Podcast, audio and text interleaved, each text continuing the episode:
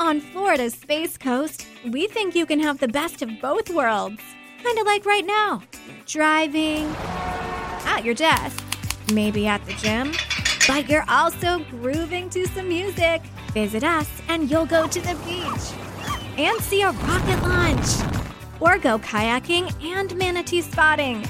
It's all waiting for you on the only beach that doubles as a launch pad. Plan your adventure today at visit space coast dot com. Win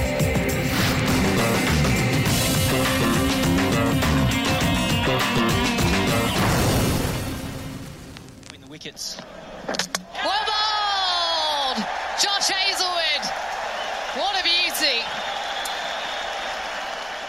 Hello everyone and welcome to the Cricket Unfiltered podcast brought to you by News Corp. I'm your host Andrew Menczel, and that was Josh Hazlewood knocking over K L Rahul in the second test. And Josh Hazlewood is our special guest on the podcast today. Welcome to the show, Josh. Thanks for coming on. No worries. Thanks, Andrew. Now, you're one of the many co-vice captains in the Australian cricket team, so um, it's really good of you to, to make some time for the podcast. And, and also, last time you were on the show, it was a really good episode, and I actually submitted that episode with another one to the Australian Podcast Awards, and uh, the podcast made it through to the finals of the Podcast Awards. So not only, not only you're a star bowler, but you can also pull out a pretty good podcast. oh, it's good to hear. It's good to hear. Made the made the finals. So um, yeah, yeah, hopefully ho- we win. Hopefully we win. And uh, it was. I just think that last interview, you were really open and really forthcoming with um, your thoughts on the game. So I think it was really appreciated, and obviously the judges uh, thought so too. So thank you. No worries. Uh, Our listeners, in this podcast with Josh, I want to talk about the summer. I want to talk about the upcoming World Cup and the Ashes. Uh, but I sort of want to start, Josh, with a little bit of a deep dive into your experiences in the Australian cricket team. So uh, you're twenty-eight years old, as you well know, but the listeners might not. You played forty-four tests, have one hundred sixty-four wickets. You've also taken seventy-two one-day international wickets. I was at twenty-five going at a runs per over of under five. It's quite a re- it's a really good one-day record. Yeah, yeah, I'm pretty happy with it as it stands at the moment. I haven't played a lot of one-day cricket in the last, well, last twelve months probably, but um, yeah, as as you said, the numbers are, are pretty good there, and you know, hopefully, if given another opportunity, you know, down the track, um, you know, we'll get that get that down a bit. But I, I love playing O D I cricket. It's a it's a great challenge, and especially these big tournaments, obviously the World Cup, Champions Trophy, things like that. So the tournament-based um, competitions are, are awesome to be a part of.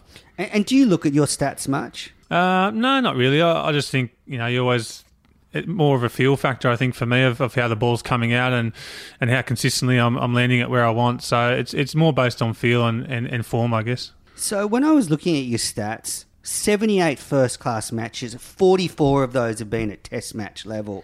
So you've done a lot of your learning and got a lot of your experience at the highest level. Now, I know you were very young when you first played a one-day international for Australia, I think way back in two thousand ten, and uh, four years later you made your test debut. But what I'm interested in is how you've been able to adapt to the top level. You know, a lot of players come in with a, a lot of first-class experience behind them, but you, you didn't. So how were you able to adapt to the top level? And did you have any sort of players or coaches that really helped you at the highest level? I think as far as players and coaches go, just as you... As you go through the through the ranks, there's there's guys you learn from, and you take a bit from everyone, I guess, along the way, and, and see what works for you, and, and try it. Some things don't work; uh, it's not for everyone. But I guess learning at the top level, you you have to learn pretty quickly, or you or you don't make it. So um, I was always very determined to to make it at the highest level, and I guess that forces you to learn and always improve your game. There's a lot of footage, I guess, out there now, and everyone knows what everyone does around the world in, in Test cricket especially, and the batters know how you're trying to get him out. Um, so sometimes you have to think, you know, of something different and, and always be changing your, your style, I guess, and, and working out, you know, keep changing, keep improving, keep learning all the time. And when you sort of got to the highest level, though, and, you know, obviously a big step up from the cricket you played before, what what were some of the hard lessons that you sort of had to learn, whether it's off-field stuff or just, you know, the way you carry yourself as a professional cricketer? What are the, some of the things that really you had to learn?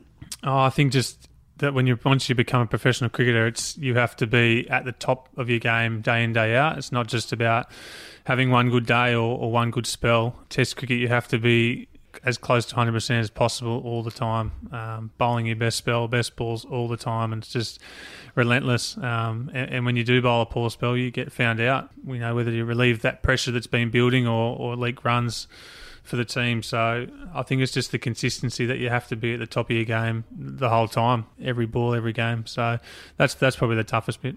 And what about sort of in the dressing room and, and the camaraderie of the Australian team? You know, what are, what are the, some of the things that goes into making that work? Yeah, I think obviously we're, you know, we're not just a, a summer sport where we're around the world all year, um, living in each other's pockets all the time. So as much as it's hanging out with each other, we, we know each other very well. We're always together, as as as everyone knows, and three hundred sixty-five days a year can, can get a bit much. So I think it's about getting away from cricket as much as anything as well, and, and spending some time, whether it's by yourself or, or with family on tour, if that's a if that's a possibility. So getting away from the game and having other interests, I guess, outside cricket. It's hard on tour when you're overseas, but just getting away from it, and I guess, you know, that relieves your pressure. Then you actually want to be together and hang out um, as a group when the time comes. So, um, yeah, it's a, it's a tough balance to get right, and we've obviously got four months um, in England coming up, so that's going to be put to the test on, on occasions. I guess it's like the challenge of any profession of being able to switch off, and elite level sport, that must be more challenging than a lot of other professions, just sort of switching off, you know, the thoughts and the, the planning and even sort of game mode and the adrenaline. Yeah, absolutely. Everyone sees the, the physical side, and we obviously do physical rest and recovery and all those things, but it's probably the mental side that, that gets draining on a on a long tour like that. Um, and twelve months of continuous cricket, you're just day in, day out, the same things, going to training, um, doing recoveries, going to the game. So mental is a huge part in, in our profession, and if we can stay on top of that and, as you said, get away from the game and, and just relax and switch off when you can, it's quite a skill to be able to do. And I guess some guys are better at it than others. Some are naturally pretty good. Whereas someone like me, I can switch off pretty easily, so um, other guys um, find it difficult. So it's just getting that balance right. You seem pretty um, laconic and relaxed, but are you still able to have fun as the Aussie team? You know, I know you're in the spotlight and there's pressure, and, you know, with that, you know, you, you expected to get results, but are you still able to sort of have fun and enjoy it? Yeah, absolutely. I mean, there's there's times when you and you have to be really disciplined and really serious. Obviously, we're we're playing at the top at the top level, but um, there's times when you can have have fun and, and let your hair down a bit, and I guess it's having that fun with each other's company, you know, within the cricket team, and not just the team but the support staff as well, who we travel with, you know, day in, day out as well. Um, there's, there's usually about ten or twelve of those guys, so um, they're good to get around and get your mind off cricket as well. So, um, but that's hugely important, and I think I've, we've seen that in the last couple of tours with the O D I team. They've been able to, to enjoy their cricket and, and enjoy each other's company off the field as well, which is hugely important. Yes, yeah, Stoinis and Zampa are enjoying each other very intimately, as we've seen on uh, T V a few times. Yeah, that's, bit of a worry. Uh, yeah, a bit of a worry. We'll leave that up to them. uh, okay, so let's have a look back on the summer against India, and we were talking about stats. I was looking at your bowling average against South Africa and then against India, and it seemed like it was a real challenge for the bowling group. Bowling in South Africa to some really class batsmen like A B de Villiers and Ashim Amla, and then, then obviously the, the star Indian batting lineup. H- how hard was it sort of up against them? Yeah, it's obviously two quality batting lineups. Um, you know, the Indian team especially, probably someone like a Pujara really, really broke us nearly. He, he bore us into the ground and um, made us really tight. And then I guess the lower order cashed in on those at those times when we were feeling the fatigue. So yeah, I guess we. We're a bit behind in some of those games as well, um, South Africa and, and here in Australia against India. So um, it, it is that's probably the toughest time when you're bowling, say in the second innings when when they're ahead, um, whether they're setting a target or we're trying to keep it tight but still take wickets and be aggressive. So that's, you know, compare that to the Ashes the year before when we're probably on top in, in most games. I guess you're a lot more relaxed and you can really attack and try and take wickets and runs isn't an issue because we've already got so many on the board. So that's the toughest time to probably bowl in Test cricket, in the second innings when you are chasing the game. So we we learned from that a fair bit in the last two series, and hopefully improve in that area. And what do you do when you can see a, a game slipping away, you know, the lead's creeping up, and you want to obviously get the batsman out. But, you, you know, how do you cope with that, like as a player, to just to keep in the moment? How, how do you, what do you say to yourself? Oh, I guess you go back to your to your routine and and what you've, you know, you've always worked on. Um, a couple of key things for me, and I'll be always trying to keep it tight first of all and build pressure and, and try and swing that momentum in our favour. Um, but when, as you said, they're building a big lead, there's there's really no pressure on them and it's all on us. So that is the toughest time, but you just got to go back to keeping it very simple, and it's you versus the batsman, and, and try and take the scoreboard out of it on, on some occasions. You spoke about Pujara. I'm gathering you were pretty sick of uh, him by the end of the summer. Yeah, definitely. There was some talk about the bowling lines throughout the summer of the Australian attack, that it was a bit too wide of the off stump and there wasn't enough balls hitting the stumps. Was that a conscious effort from the attack to try and starve the Indian batsmen of, you know, balls drifting onto the stumps? Uh, I think at, at certain times, yeah, the, definitely. The, the plans changed throughout the series um, a lot of the time, and they definitely changed through this period as well. Pujara, we didn't really change much. Um, we, we tried to bowl the top of off and middle stump, to be honest, and, and trying to get him to Kohli was, was a bit different. We went wide early in the series and then I guess tried to bore him a little bit and uh, and try to get him chase a wide one, because he loves to score all the time, and if you bowl straight to him, it's just it's carnage really. So, um, but in saying that, the last two tests we went straight and had a bit of success, even though they were unusual dismissals. You know, I think you just got to try and take one side of the field out to him and make him hit it through seven or eight fielders on one side, whether that's off or leg. So we played around with that. Um, Pujara didn't really change at all. We, we tried to get him L B and bowled. The wickets, probably only Perth had enough pace in to, to nick him off, I thought, and the rest of the wickets were, were pretty slow, um, which suits his game. And yeah, he, he doesn't play many shots and he, he doesn't miss many balls, so uh, it's tough to get him out. It'd be nice if we could get a bit of pace back into the Aussie wickets, wouldn't it? Yeah, absolutely. I mean, Adelaide's always a great wicket. That created, creates a great test match every year, and the new Perth Stadium was, was pretty cool to bowl on. Um, not so much fun for the batters, but it's good to have something like that with a lot of pace. Would have been nice to play him in, in Brisbane, um, where we usually start the summers, but fortunately, that wasn't the case, and yeah, the other two wickets, I guess, Melbourne and Sydney have, have been quite slow of late, which suits, you know, the subcontinent teams. Yeah, and sort of looking back on the summer, on on the your bowling, were you happy with the way it came out? Obviously, you missed the series against Sri Lanka with an injury, but were you happy with your form? In t- at times, yeah. As I said, we were bowling a lot, chasing the game in the last two tests, but the first two tests I thought I bowled reasonably well. Did my did my role, I guess, built pressure, um, kept it tight, got wickets. So I was reasonably happy. I think I just probably drifted off. They they wore us into the ground a bit the last two tests, and we we're probably starting to feel the fatigue in, in Sydney especially. And yeah, we just couldn't get those breakthroughs. But yeah, we'll learn from that and, and, and keep moving forward. And I guess it's a fine line with the we we're talking about the bowling lines. And you know, if if you If you're patient and keep it outside off stump, you can you can starve a batsman and hopefully nick him off. But, you know, you can say, oh, it's a bit negative, or it's, it's not attacking the stumps, you're taking out bowled and L B Ws. But then if you go ultra aggressive and try and, you know, knock everybody over, uh, you know, you're going to leak runs, you're going too far the other way. So it really is delicate balance, isn't it? It is, yeah. And I, I think it was just probably those two batters that we've mentioned that, that probably hurt us, to be honest. We we created doubts with their openers. We made made them make changes to their team. Uh, they, K L Rahul will be happy to, yeah, have to face and, you for and really a while. V J was, I mean, Stark had his number a little bit. So we we certainly took early wickets, which was which we we're always trying to do. Um, it was probably just that three and four batter that, that hurt us. Pant to a degree towards the end of the series started creating a bit of havoc, but all in all, it was probably just a couple of batters, which which is usually the case.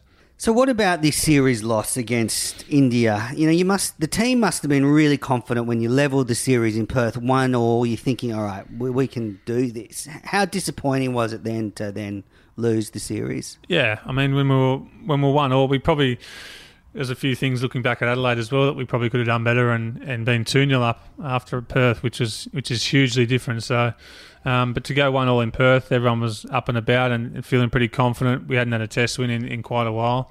But yeah, but then we went to Melbourne, and I thought we fought hard on the first day. It was, I think, two for two hundred, which is a really slow day of Test cricket. But I think that first innings of our of our batting really hurt us. We only got one hundred and thirty or forty, so that really puts us behind the eight ball. And then um, yeah, India just dominated us from there, really.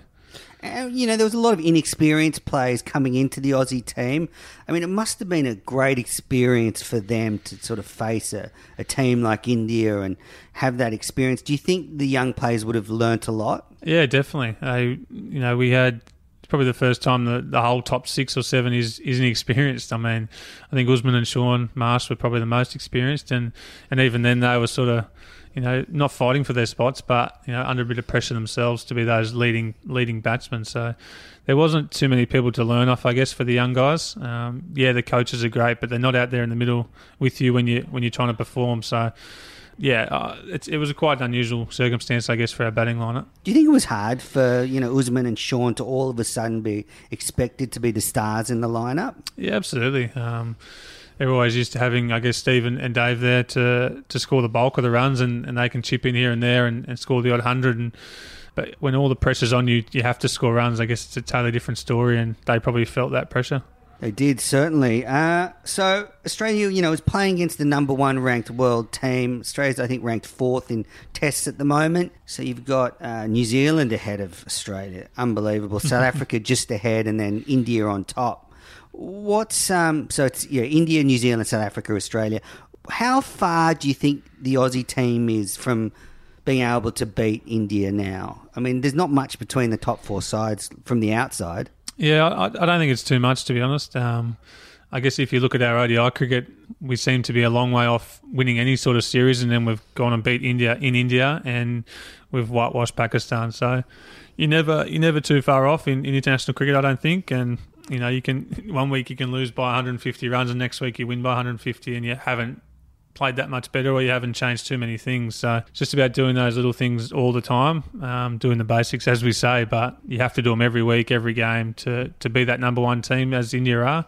And I don't think we're too far off, and we'll play New Zealand next summer here in Australia, which will be great, great competition, and looking to creep back up those those standings. Yeah, hopefully uh, New Zealand will get to play on the big grounds. We might see them on the S C G and the M C G. The, the last M C G test I remember with New Zealand was at the M C G with, uh, I think, was it Whitney and someone trying to bat out mm. the last over. So it could be good for them to be on the big stage. Absolutely. They, um, you know, I think the crowds will be pretty good, to be honest, with New Zealand ranked where they are. Um, Got playing, loads of Kiwis here. That's right, that's right. So playing at the big grounds will be will be awesome for them. They don't often get to do it, as you said, and play a Boxing Day test is, is pretty special. All right, so, you know, it was your first uh, stint as vice-captain in the Australian team over summer. What did you do differently now that you had the official title? Um, I didn't do much differently, to be honest. I always, I guess, saw myself as a bit of a leader around the bowling group. We're probably all, all leaders in our own, in our own regard, but I, I just thought I wasn't going to try and overstep my boundaries. Um, if Tim came to me and, and asked, or I saw something when we're playing or, or in meetings, maybe speak up a little bit more, but not too much um, extra, to be honest. I'll leave most of that to Tim, and as I said, if he wanted to, to know something or know my thoughts, I'd, I'd give them to him, but tried to stay out of his way as much as I could. and, and did Tim come to you for advice a lot, or was it, you know, was there sort of a, you know, real leadership group, or... What was the structure? Um, yeah, he came to me a, a fair bit, I guess, throughout the throughout the series. Um, it was his first series at home as a captain, and oh, yeah, he, he'd only done it for a little bit before that, so he was quite new at it as well. And um, yeah, just getting those relationships together, I guess, um, worked pretty well, I thought. He's nice and relaxed out in the field, which is great. It suits me, and I guess we've got a couple of really senior players there, and Nathan Lyon and, and even Usman and Sean and. And Mitchell Stark's played a lot of cricket now, so there's, there was quite a few test matches out there in the middle, and Paine sort of, you know, fed off everyone a little bit. And did you sort of, um, you know, in the dressing room, just keep an eye on the, the other players? I know one of the roles the vice-captain often does is just, you know, if they see a player a bit down, you know, go and, you know, give them a pat on the back and try and pump them up a bit. Yeah, I guess you take a little bit extra onus on yourself to, to help out around... Probably more off the field, to be honest, as you as you just mentioned, um, around the dressing sheds, around the hotel. When you when you see someone, just make that extra effort to, to talk to them and see how they're going, and, and try and help them out if you can. So, yeah, I think I might have done that subconsciously um, throughout the tour, yeah. And did you enjoy the challenge of being a co-vice captain? Yeah, I, I definitely enjoyed it. Um, you know, I've always been a, a leader, I guess, in, in teams growing up, and now at the top level. You know, I've played a fair bit of cricket now for Australia in, in test matches, and um, yeah, enjoyed the challenge this summer of, of doing it, and hopefully I can do it down the track. And there was sort of an extra level of scrutiny on the team this summer. How was that sort of from the inside? Oh, I think there's always scrutiny when you're playing a home series in Australia. I guess there was probably a little bit more in the media this year, or, or it seemed to be more people watching. I uh, don't know whether that was two broadcasters or not. But well, two broadcasters, three radio stations, yeah. And then, you know, the cultural review before summer really put into focus the way the team was playing. So did you guys feel that sort of glare throughout the summer? Yeah, I guess... I guess it was probably at that extra level than, than usual. Again, it was against the top team in the, in the world as as another um, extra thing on top, I guess. So uh, there was, there's certainly always that glare. But, yeah, you could say it was an extra intensity this year, and I think we dealt with it pretty well. Um, I think Tim did a great job, um, especially leading on the field. But, you know, just his comments, you know, in and around media were, were, were spot on. And I think we really enjoyed, even though we lost the series, we... we got some of that respect back, I think, in the way we went about our cricket, and hopefully it sticks that way moving forward. Yeah, I think you did, and you know, we spoke about your podcast appearance, but I noticed there was a little bit more of a willingness from the Australian players to engage with the media more. And I know obviously there were demands being put on you, but I did notice that there was a shift in that sort of attitude this year, that you were more willing to sort of give yourself to the media. Yeah, absolutely. I think, you know, that's that's how it is now moving forward. Maybe we're a bit stuck in the past of, you know, this is our, we're just playing cricket, we're not, you know, trying to promote it as well, we're just playing, whereas now we're we're the Australian cricket team, we're Australia's cricket team, and, you know, we're trying to promote that as well and get out and, I guess, show a bit more to the public through the through the media about how we are off the field as well. And um, yeah, as you said, there was that more willingness from everyone to, to be a part of it, and there was certainly a lot of media around the ground, so yeah, it was yeah, happy for everyone to share were, it. Yeah, press boxes were very full. Yeah. Now, last time we spoke, you hadn't been under Justin Langer's coaching yet, so did his stringent fitness regime live up to expectations? Um, I certainly think there's uh, there's a bit more, I guess, push push on that. Yeah, there's there's obviously. As a bowler, you, you can't hide it all. You have to be as fit as you possibly can be to, to do your role. Um, I guess if you're the batsman, I've probably felt he's felt that um, extra push on fitness in the last twelve months, and it's obviously, I think, paid off to a film as well. You know, they, they look really fit. They're really fast running between the wickets. Their fielding's gone to a new level. So it, it only helps your cricket, which it, which um, everyone should be fit at this level anyway.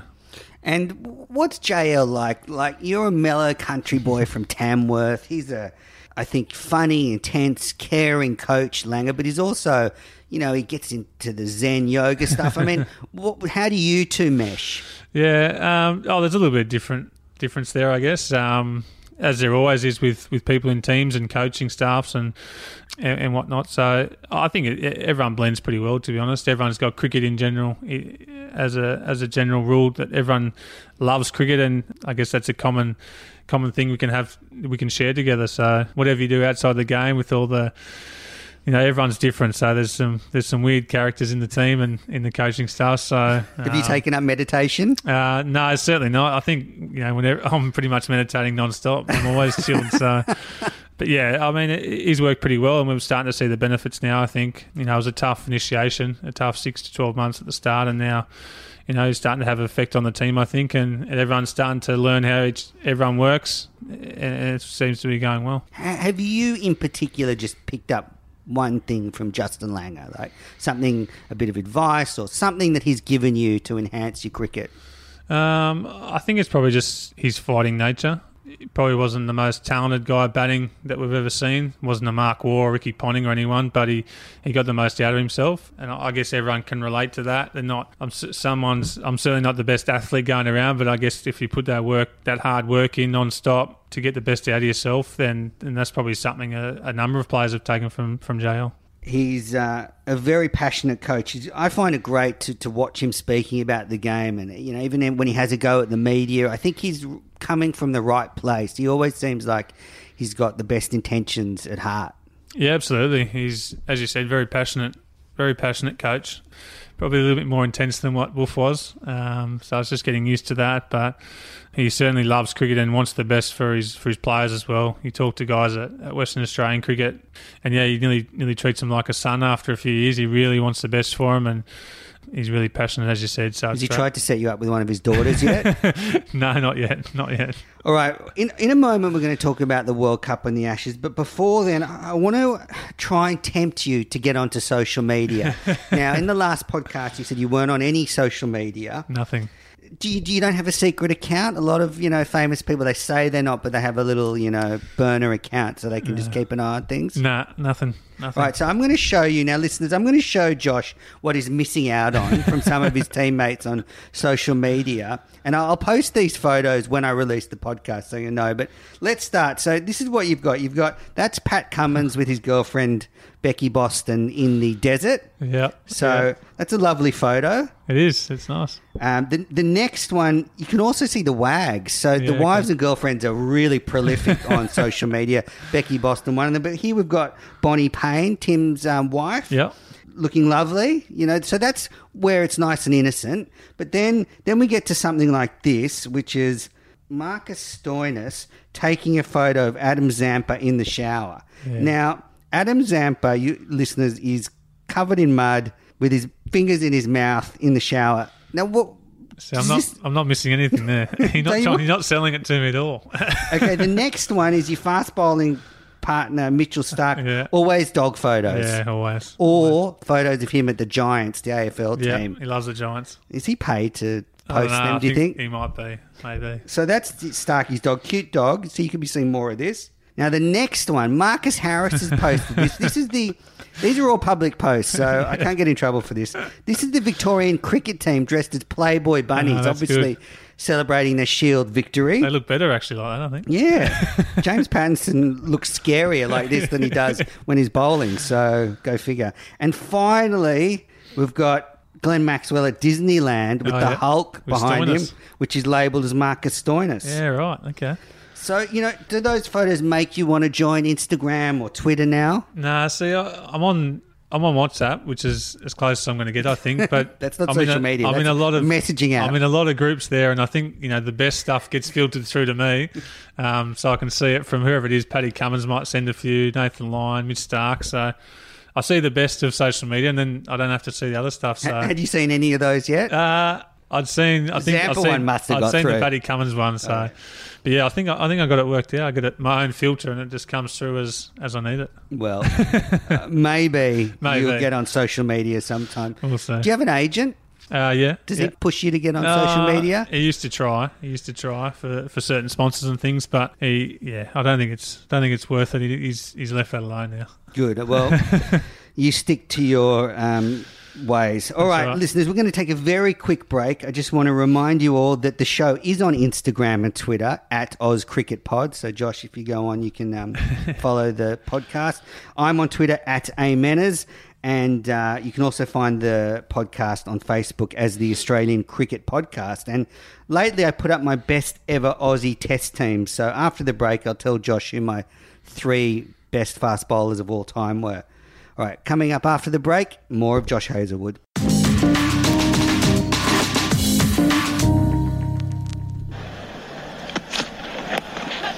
is it? Hazlewood lights it and given. Breakthrough immediately after tea. Coley goes for twenty-three. Find a way to break this partnership, and Hazlewood's the man. Short ball, short to caught the glove on the top of the bat, and a good catch taken by Tim Paine. That's huge for Australia. Welcome back to the Cricket Unfiltered podcast. I'm here with one of Australia's co-vice captains, Josh Hazlewood. It's you, Travis Head and Pat Cummins at the moment sharing the role? I think so, in, in Test cricket, yeah. Yep. Um, and that was Josh just dismissing Virat Kohli at the S C G.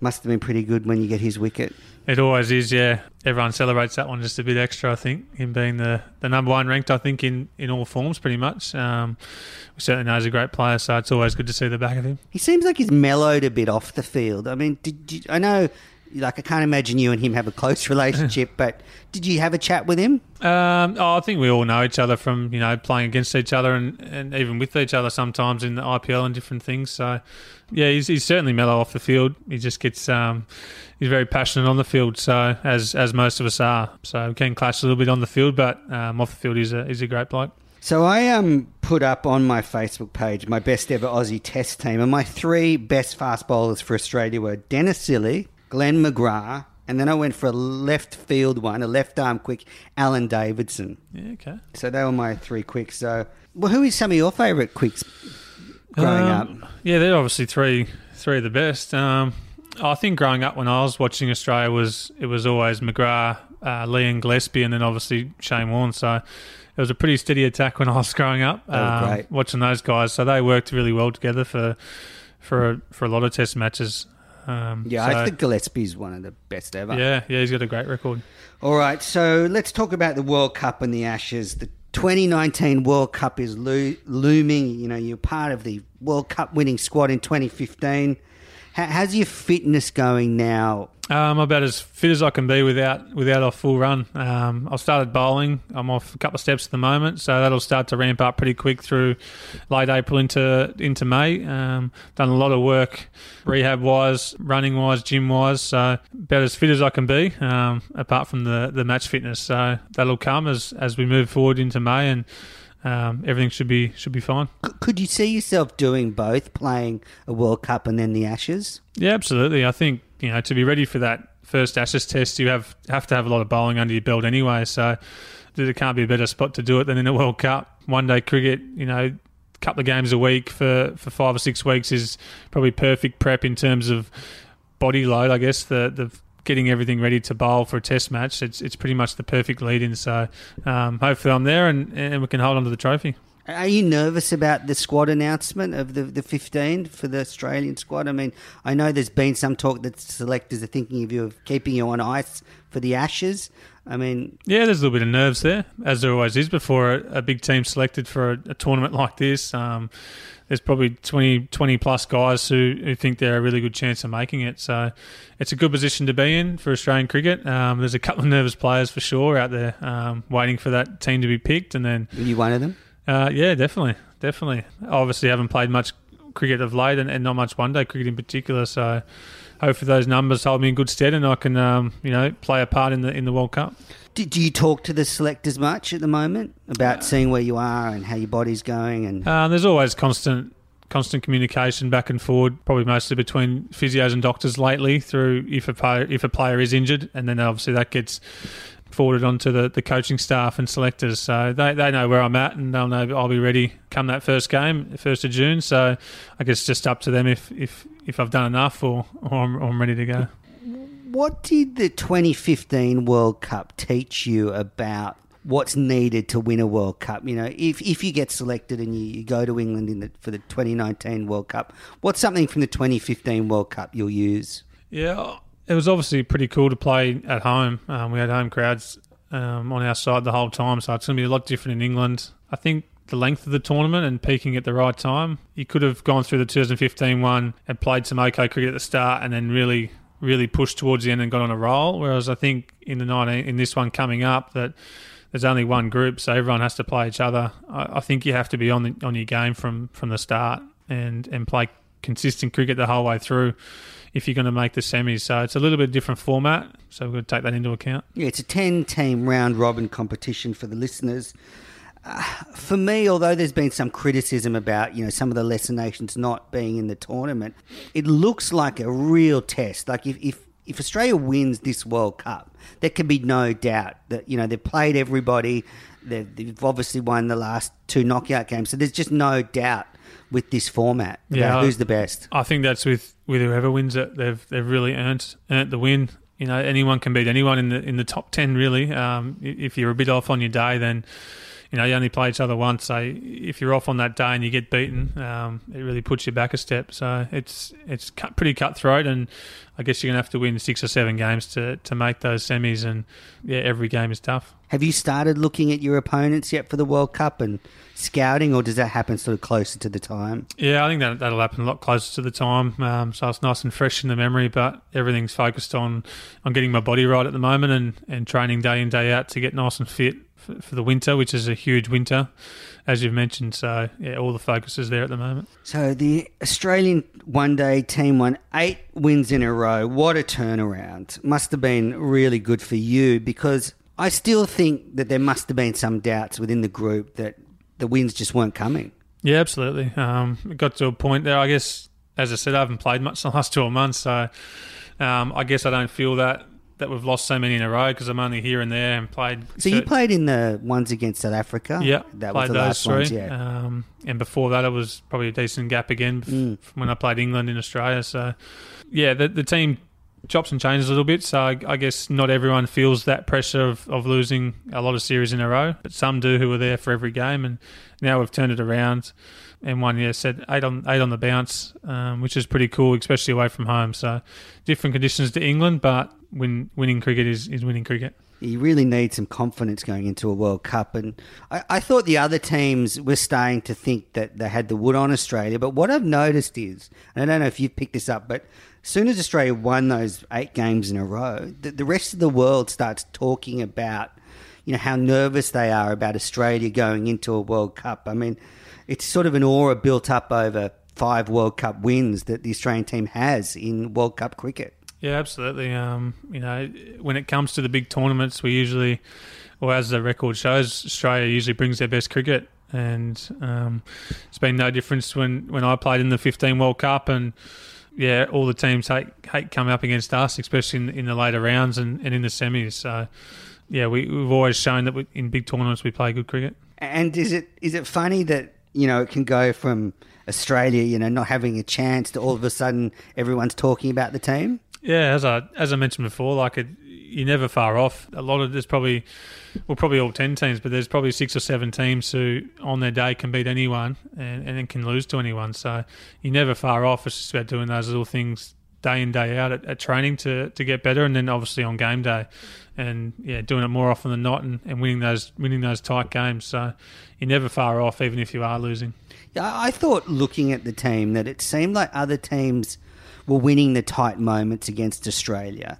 And, you know, I felt that, you know, the other teams felt that they had the advantage because they'd started to win those tight moments. But then t- to win the games in India where Australia was chasing, you know, three sixty odd and and big totals like that, that sort of win where it really doesn't look like it's going to happen can just sort of make all that doubt wash away. Abs- yeah, absolutely. I mean, winning those... Those big chases or, or defending a small target, I guess, have bigger impact on the team than than winning a game that which you should. It looks like you should win the whole time, if that makes sense. Teams get confidence from that, and Australia look like they got a lot of confidence now. Um, so moving forward, that's that's awesome. How's the Victorian influence in the Aussie one-day side? It's getting pretty hefty. I mean, Finch, Zampa, Stoinis, although Zampa's originally from New South Wales. Or even South Australia a little bit. Yeah. Oh, yeah, he played. Yeah. Okay, so yeah. He started in Western Sydney. So you got Stoinis, Hanscom, Maxwell. I mean, the Victorians seem like they're they're bringing a certain vibe and camaraderie to the team. What are they What are they like? Are they a bit um, crazy in the dressing room, Zampa um, and Stoinis? Some They can get that way, I guess, when they're, when they're all together. As you said, Zampa's still from, from South Australia and playing the majority of his cricket there, even though he's with the Stars. So it's more the Big Bash com- camaraderie, I yeah. guess, um, a little bit. So, um, but there's always been, you know, a fair few Victorians in the in the one-day team and, and not the Test team. So they do bring their own, as as any player does, really. They bring their own personality, and whether they're from Victoria or, or Western Australia or, or Tasmania. So it's all, always good to have a lot of um, different people, yeah. Bit of rivalry, though, in That's the dressing right. room. That's right. But, but look, it is great to see the team look like it's having fun now. It's easy to look that way when you when you're winning, I guess. It's it's very tough to look that way when you when you're losing. yeah. Um, so yeah, obviously you wonder what comes first. You wonder if the you know if the fun comes first and, and the good com- camaraderie comes first, and then the wins happen, or it's vice versa. So what do you think?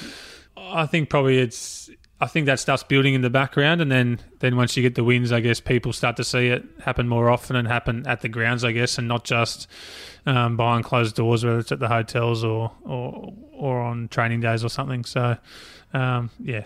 Good. All right. So to end this, let's have a quick chat about the Ashes. Uh, you know, you uh, spoke to Sam Ferris uh, about the possibility that it'll be very hard for the, the fast bowlers to play all five Ashes tests. There's almost, I think, four in a row at the end. I mean, that's just so brutal for a fast bowler. I mean, try and take us inside what it's like playing back-to-back tests. I mean, we see all the overs. I mean, mm. that's a lot of toll on your body. I mean, what's it like for you guys after two tests in a row? Yeah, it's it's pretty brutal. I think it's obviously how the tests unfold as well. I think there's another tour match there which I hadn't saw, um, which gives us a couple more days off, which is which is great. But I think when you those back-to-back tests, when you when you really have, if the first test especially is, say you bowl second, um, you bowl second and fourth, you're bowling last on day five, and then three days later after a travel day and a couple of rest days, you lose a toss and you're bowling in day one. It's basically like the test is continuous. So it, it really does take it out of you. And I guess it's like stiffness and pain and... Yeah, all, the, all of the above. Fatigue, you're obviously down on strength. You obviously always pretty much have a niggle of some sort. Whether how bad that is, no one knows.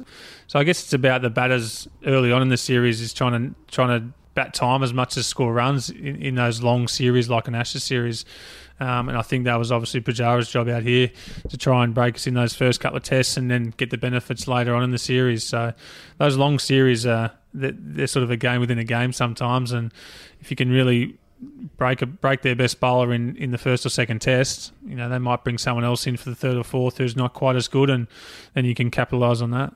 And and when did your back soreness start? Would that have been around the S C G test after back-to-back tests or um, afterwards? No, I didn't really have much pain at all, to be honest. There was no pain when I was playing. I had a little slight ache oh, probably a week after the Sydney test when, when I was, you know, after I had my feet up for a couple of days, and I guess with a bone injury that can happen, a little bit delayed delayed soreness. But I guess the thoughts on having the time off now was to be right for the winter. Um, if there was no cricketing winter, I probably would have cracked on and, and kept playing um, as much as I could, knowing I had winter off. But yeah, the demands of, of international cricket is this is a huge winter, and I wanted to be nice and fresh for, for this. So that was the, the thoughts behind that. So if Australia needs a little bit of a squad of bowlers for the Ashes, now I'm sure you saw James Pattinson steaming in during the Shield final. He was pumped up. He's like borderline psycho. What's a? Have you played with him before? Yeah, yeah, yeah. I played. I've probably Double played tests. half a dozen tests with him. Yeah.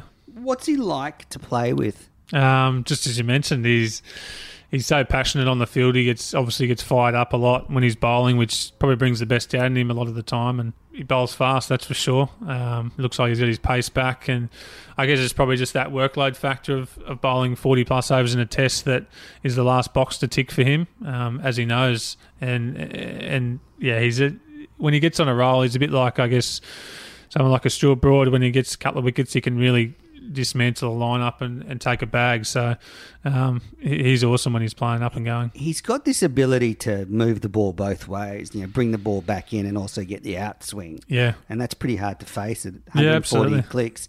Uh, when you're bowling with someone that, that is that pumped up, does it that give you a bit of an extra boost, or do you sort of have a bit of a laugh when you're sort of going nuts? Um, no, I think a, a bit of both. Um, I've certainly bowled with Mitch Stark a few times, especially in a, I remember a Shield game in Adelaide. He was bowling with a pink ball at night, and he took three for none off, off the last few overs of the night. And he, he could have had seven or eight wickets, to be honest. He was bowling that fast. And it felt like when I was bowling, everyone was just waiting for my over to finish so we could get back to Mitch Stark bowling. Um, so it can feel like that sometimes, but um, you can sort of feed off it as well. And do you like bowling with the Dukes ball? Uh, certainly, yeah. It's it, Definitely, obviously, depends on the conditions as well. Behaves a lot more friendly for the bowler if the cloud covers over and there's obviously a bit of grass on the wicket. But um, as we've seen in the last couple of Shield games, it's, it's done quite a bit. Seam movement probably a lot, um, a lot more than usual, and we'll see how it goes in England. I know you've spoken about the last Ashes and bowling with Stark and Mitch Johnson, so the attack's going to be different this time. Is is the, the method for a bowler like you just to pitch it up a bit more than you would on Australian wickets? Yeah, a little bit, I think. I think just with the... They tend to be a bit slower, the wickets, so anything back of the length sort of sits up and is quite friendly for the batter to hit. So it's bringing him on the front foot. It's not It's not all about swing, I think. Bowling at... At English batsmen, they play swing very well. They're used to it, whereas Australian batsmen are, are probably not used to it. So I think the English batsmen struggle a bit with seam movement more so than, than swing. So it's just about getting the ball in the, in the right areas and, and, again, hitting the top of off stump. It sounds simple, but it's just doing that on, on different conditions. Yeah, getting the ball to seam and swing in England. Now, Josh, looking from the outside, it looks to me like the Aussies have a red-hot chance, you and the team, to win the Ashes in England. First time, first time since two thousand one. Does does it feel like that to you guys? Yeah, absolutely. We're always always confident going into into a series overseas, uh, especially when, you know, the conditions suit our quicks a bit. And and Nath had a Nathan Lyon had a great series last time against them out here, and if they have that many left-handers again, he'll have a field day again, I think. So to have him at one end doing his business, and, and we can do ours at, at the other end. So we're pretty confident. I guess it's just getting used to, to facing that swinging and, and seaming ball, which is which is quite tough. I mean, the wickets in Australia are, are usually pretty good, so the batsman can feel in, I guess, and get on a roll, whereas England, you might have to fight a bit more for your runs, you know, try and blunt the attack a bit at the start, someone like a Jimmy and, and Broady. So there's different challenges, and hopefully we can we can always learn from, from last series. Yeah, fortunately, there's not many players left from the twenty fifteen Trent Bridge carnage that I'm not even going to go into the details of. But, you know, obviously, you know, you'll come up against conditions like that again at some point. So I guess, do, do you hope that the team now is better able to cope? Yeah, I think so. I think there's a lot of guys playing county cricket now, which is obviously a great preparation for it. Um, we've used duke balls in Australia, which are doing a lot more off the wicket and in the air. So guys are facing, that's the only way you can get better at it, is facing that, that moving ball more often than not, and and formulate, getting a game plan together that can best combat that, I guess. And whether that's going a bit harder and scoring runs and taking it to the bowler, or, or making him bowl to you and, and being a bit more defensive. So everyone's going to have different different plans, and it's just about sticking to them and, and executing those. Yeah, the Shield's been really good playing with the Duke's ball on regional grounds. I mean, some of the batsmen have been really under the pump. Yeah, you know, it's not easy in those conditions where it's moving in the air and off the pitch. No, it's been it's been good from a bowler's, bowler's point of view to, to watch um, a few guys getting big bags of wickets. A few spinners have it as well from time to time, and um, but obviously the quicks have been dominating the last few weeks, which has been good to see. Well, good luck in the Ashes, Josh. Thank you. Uh, I really hope the team can do well and uh, bring the Ashes home. Uh, just last, let's quickly touch on the I P L. Do you watch the I P L? Do you record it? No, uh, no, nah, nah, it's on at a, a bit late for me. Um, I see obviously highlights from, from time to time. So yeah, it's obviously it's it's awesome to be a part of if you can get over there. It's it's just six weeks of of packed stadiums and and awesome cricket. So it's definitely a good event. Could you have imagined David Warner and Johnny Bairstow hugging in the middle of a cricket ground? Yeah, I know, I know. It's um. It was a pretty special partnership, that, um, and obviously they'll be on different sides come the Ashes. So, um, yeah, good yeah, good friends they, on the field. You know, they were at each other during the Ashes, and now they're they're best mates. Yeah, I guess that's how you want cricket to be played, I guess. Yeah. Um, very competitive on the field, and then off the field you can be you can be good mates with guys. And what's it like to see Warner in supreme form, Steve Smith back in action? You know, they look almost ready. Warner definitely ready. Yeah, absolutely. Um, you know, Warner doesn't need too many to hit too many balls or play too many games to be back in form. Smithy's probably a little bit the opposite. He can he loves batting for long periods of time and, and gets rhythm that way. So definitely putting some pressure on the guys who are in the team, and they've obviously seen that and, and upped their game as well. So good competition for batting spots. I cannot wait to see Steve Smith back. I mean, he looks fired up. You know, he looks like he's had to, you know, wait a year to play again. I think he's just going to come out of the blocks firing. I think so. He's he very determined to, to do well, um, as he always is, but it could be just that extra incentive now to to get back to where he was, and, and if not better. I think he's mentally refreshed. Not having the captaincy will be good for his batting, I think. Yeah, he'll be all about scoring runs, which is what we want. He's got that fire in the eye. Yeah, he always, he's always like that. He hates hates getting out and loves batting long time. So big, big winter for him, I think. All right, well, listeners, we're going to wrap this podcast up. Josh, thanks so much for coming on the podcast. It's been really great to sit down and talk cricket again. At the beginning of the summer, I know the team wanted to make the Australian cricket fans proud of the way you played and conducted yourselves, and I think you and the rest of the team have done that. So congratulations, and um, good luck with the winter. Cheers. Thanks, Andrew.